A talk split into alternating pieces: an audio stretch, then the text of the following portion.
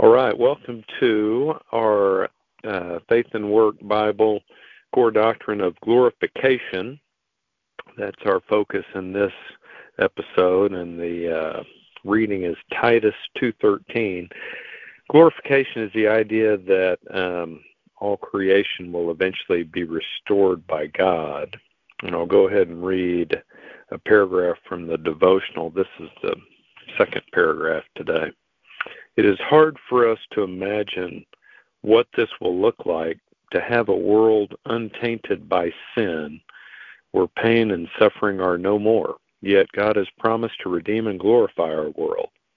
And until that happens once and for all, the Spirit gives us glimpses of that reality. He engages our imagination to see what this could look like in specific areas of our lives and He gives us the confidence and the patience to eagerly endure, to yearn for His return, and to be faithful to the tasks He has given us until Christ returns.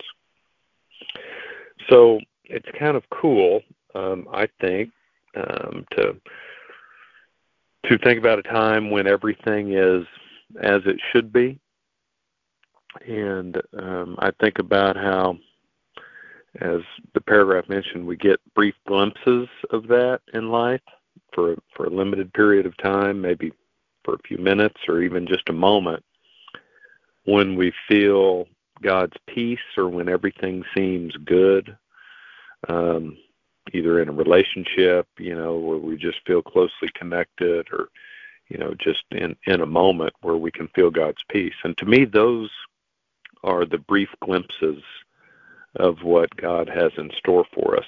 I'm going to find uh, Titus 2:13 real quick. Let's see if I can read that.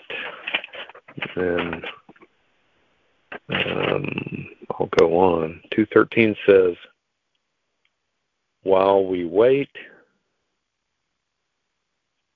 Hmm.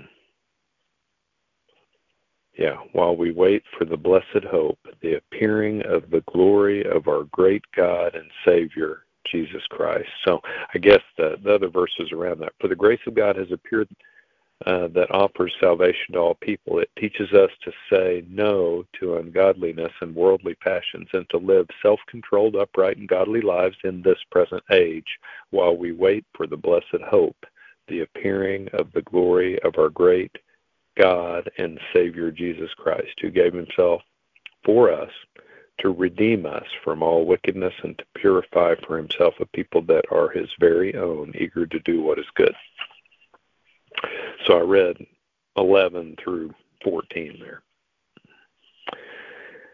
And the devotional today included a story from a person um, in her mid 50s who had uh, driven a school bus for about 20 years, and she was her route was in a little bit of a rough area, and there were a couple of kids in particular that really made an impression on her.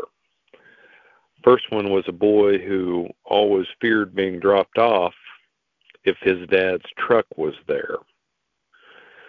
And that same boy was bullied, uh, some at school, and had accused some of the other kids at school of sexual abuse. The bus driver said she never really knew whether it was happening at school or maybe the abuse was happening at home. She just never knew. And it was just a really broken situation. And then there was another girl who was always in trouble. And the bus driver just thought, I'm going to see this girl on the news someday you know, because she's just always into something. But years later, after the bus driver lost touch with this particular girl, the bus driver got a phone call, and it and it was the girl. And the girl said, "I just want you to know that I'm going to church. I'm married, and I have a baby girl." And the bus driver wrote here that she she about fell out of her chair and and that that's a a glimpse of God's glory. That's how the bus driver described it. That the restoration of that girl to be living, you know, in in close connection with God, and um, that's the kind of thing I think of um, when when we're looking at God's glory and His glorification of everything around us. It's seems to me it's going to be a close connection with Him, a, a peace that that passes all of our understanding. But until then, we're in this world we're in, a broken world with difficult things to deal with. Um, but but we we can do something like what that bus driver did. We we can look around and notice someone that might need our help. We can take a moment to ask a question, to see what the struggle may be, and and assist in some way. Which is what that bus driver did every day on her route as she got to know these kids. So I'm recording this on uh, Christmas morning as the rest of my family is is asleep since everybody stayed up so late last night.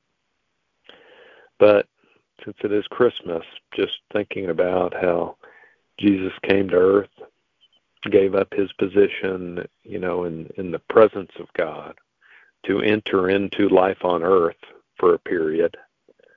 And um, that he was willing to endure the suffering and and and pain of earth and and also the joy of his connection with others around him um, but we can we can celebrate that decision of of, of Jesus of God um, this morning for Christmas and and um, be thankful that we are loved like that and remember that we can try to love others like that also. So that's my thoughts on this morning, and I'll go ahead and go go into prayer for us. Lord, we thank you for uh, Christmas morning. We thank you for uh, you coming to earth and uh, being with us, and that you're still with us today. Help us to love others like you love us, to um, spread your good word to others that need to hear it, to try to have an influence on other people for good who who might be struggling and need our help. But thank you so much for loving us um, the way that you do. It's in Jesus' name we pray. Amen. Have a great day.